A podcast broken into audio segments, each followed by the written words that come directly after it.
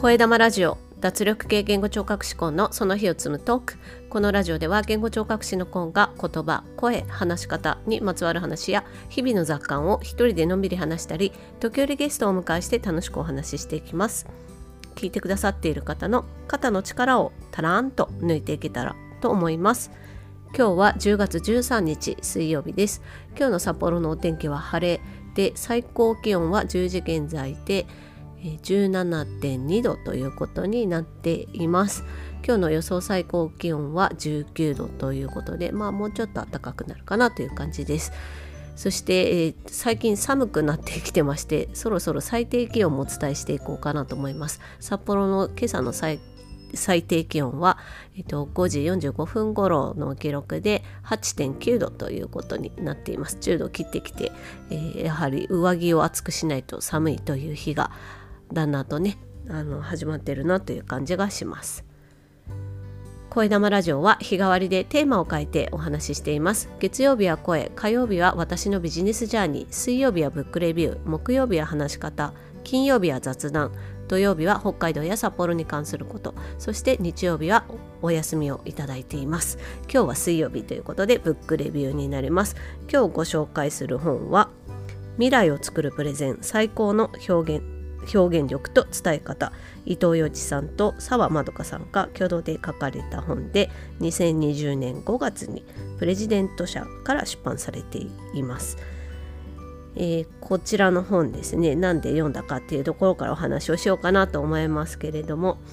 先週のブックレビューで全ての知識を20字でまとめる紙一枚読学法という浅田卓さんの本をご紹介したんですけれどもそれを読んでですねアウトプットを意識したインプット学習ということがテーマに書かれている本ででそのアウトプットっていうものに関してね私のアンテナがねあの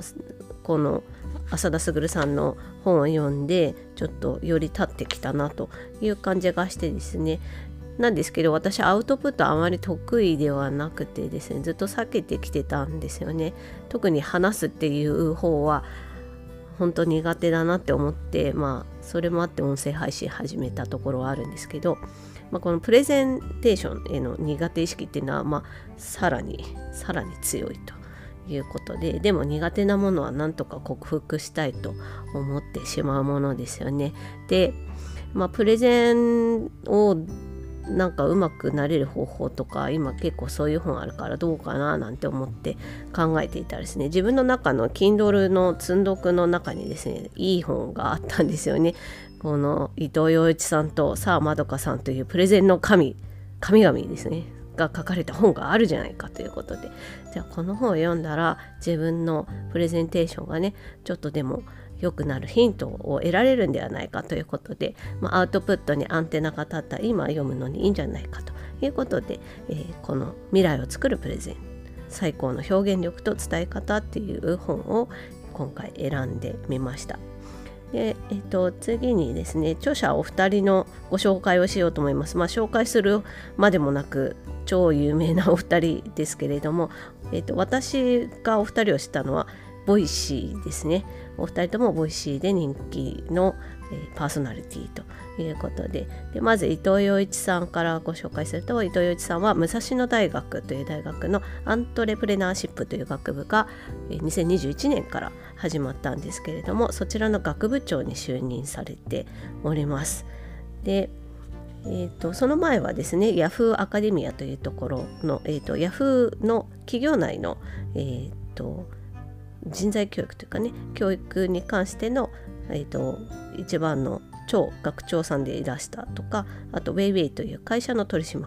役をされていたということですね。でキャリアとしては日本工業銀行という金融機関からスタートされてそれから流通の関係のお仕事をされそしてグロービズ経営大学院で MBA を取られた後にヤフーへ、えっと、転職されてそして現在武蔵野大学で教員をされるというようなキャリアを歩まれているということですね。で伊藤洋一さんのご専門はリーダーシップやマネジメントに関してそれでそれをと、アウトプットしていくということがね非常に長けてらして有名な方であります。で私が伊藤羊一さんのアウトプットをまだご著書はあまり読んでいないので1分で話せぐらいしかちゃんと読んだことはないんですけれどもあの Voicy をねあの聞く限りでは熱い心を常に表現されていてあのロックが大好きな方だという印象があります。そしてもう一人の、えー、著者である澤まどかさんですけれども澤まどかさんはマイクロソフトに長らくお勤めになられてそして去年の秋に独立されてご自身の会社で活動されているという方になります。えーと、澤さんは大学卒業されたのがバブルがはじける前ぐらいということでもうその頃からとテクノロジーがこれから役に立つ時代になるだろうということで先見の明が非常にある方なんだなと思いますけれどもその頃から一貫して IT 関連のお仕事をされてこられています最初の就職先が生命保険会社の子会社である、まあ、IT 関連のお仕事の会社とでそこからマイクロソフトに移られて、えっと、20年近く勤務されていたということですね。で非常に多趣味な方 という印象がね澤さんの Voicy からいつもあのイメージできますけれども車がお好きだったりそれからスキーの指導員の資格を持たれたり空手は黒帯であったりとかあと別荘ねもっと別荘というかね2拠点生活をされているとかあとファッションもねあの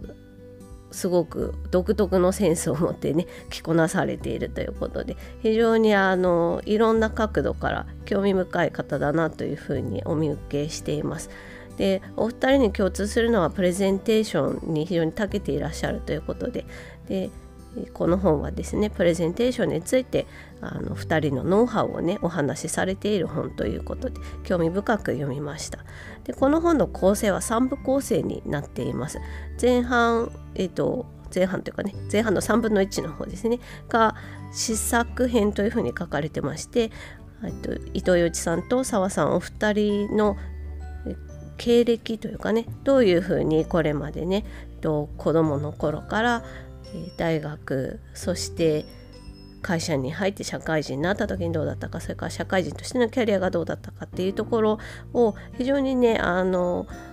ここまで話していいのかなっていうところまでねあのご自身の失敗をね含めてあの自己開示をされているというような印象があります。でそのことを通してどうやって今の自分のプレゼンの表現につながったのかというようなところをねこの試作編というところでお話しされています。でそれからとその次に試作編の次にですね行動編というふうに映るんですけどここは本当にお二人のこれまであの気づいてこられたですねノウハウっていうものが本当に分かりやすくここまで話していいのかってここで思うんですけどあの本当にねあの事細かに書いていらっしゃいます。で伊藤洋一さんと澤さんとそれぞれがねご自身のノウハウでどんなところを大切にしているかということを非常に分かりやすい表現で書かれていますね。で特にですねやっぱり気になるところは行動編じゃないかと思うんですけどプレゼンテーションで一番難しいと感じる部分はですねなぜ起きるかっていうと苦手っていうものがどうして発生するかっていうと正しいことを言わなくちゃいけないという気持ちでそれは自分に向いているということだとお二人おっしゃってますね。でプレゼンテーションっていうものはそうではなくて本来は相手に伝えるものであって相手のことをどれだけ考えられるかっていうところが、まあ、一番大事だというふうに、えー、お二人ともおっしゃってますね。でそれからお二人もう一つ共通しておっしゃっているのは全体像をまず決めてそこから細かいところをね設計していってまあ、話の内容だったりスライドっていうものを作っていくということなんだそうですね。でお二人に共通しているのはやっぱりその相手に対して自分の伝えたいことを伝えることでより良い未来を作るためにその人を動かすことができるかっていう考えでプレゼンテーションを作ってお話しされているっていうことなんですよね。でその視点ってなかなかね あの持てないですよね。プレゼンテーションしようと思うといかに自分がちゃんとした情報を提供できるかっていうこと。そして本番でねその話す場になればいかに自分が間違えずに伝えることができるかっていうところにやっぱ自分の気持ちってフォーカスするものだと思うんですけど、まあ、お二人に共通してあのおっしゃってることは相手ありきで相手のことをよく考える伊藤洋一さんの場合は相手になりきる妄想っていうものがあっていいんじゃないかということで澤さんは相手への興味を持って考えるっていうことが大事だというふうにお二人それぞれ言ってますけど、まあ、共通して相手のことをよく考える必要があるっていうことですね。で行動編の中であの伊藤よちさんも澤さんもお二人ともすごく事細かにねあのどういうふうにプレゼンを組み立てていったらいいかどういうふうに考えたらいいかっていうことを説明してらっしゃるんですけど私が読んでいて一番響いたのがですね澤さんが書かれているマインドセットについてなんですよね。でプレゼンテーションが苦手だと思う人に伝えたいことっていうことで書かれてるんですけどもう人前で立ってる時点でもう自分は勝ってるって思えばいいんだっていうふうにおっしゃってますね。であとですねあの失敗したところでプレゼンテーション失敗したところで死ぬ人はいないから大丈夫だっていうようなこともね おっしゃってるんですよね。それがねすごい面白い しそうだよなと思います。本当その通りですよね。だから挑戦して失敗してその繰り返しでうまくなっていく、まあ、自分で振り返りながらね。っていうことを続けることが、まあ、上達への道になるわけだからもう失敗することを恐れないっていうのが大事だというふうにあの本当にこのあの澤さんのねマインドセットっていうところで読んでいて思いました。伊藤洋一さんが常々おっしゃっているプレゼンでは生き様を見せろということそれから澤さんがねあのよくおっしゃっているプレゼンはプレゼントであるというこの2つをね私もいつか自分のプレゼンテーションで生かすことができたらなとまだまだ修行全然足りませんけれどもやってみたいなと思います。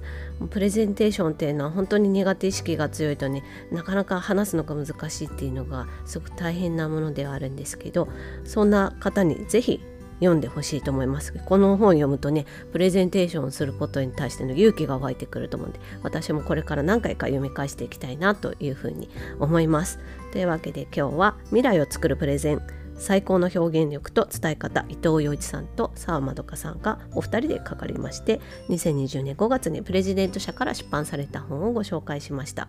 スタンド FM の方にコメントをいただいておりましたのでお返しします。と昨日火曜日の私のビジネスジャーニーで仕事道具についてお話しした時に iPad にいろいろ欲しいものがあるみたいなあの沼だなっていう話をしたんですけどそちらに棚春さんからコメントをいただきました。ありがとうございます。iPad すら沼ですよね。私は夫のお下がりの12.9インチバカでかい。なのでサイズはもう小もう少し小さくないと持ち歩きず不便です。11インチが欲しいということで棚春さんありがとうございます。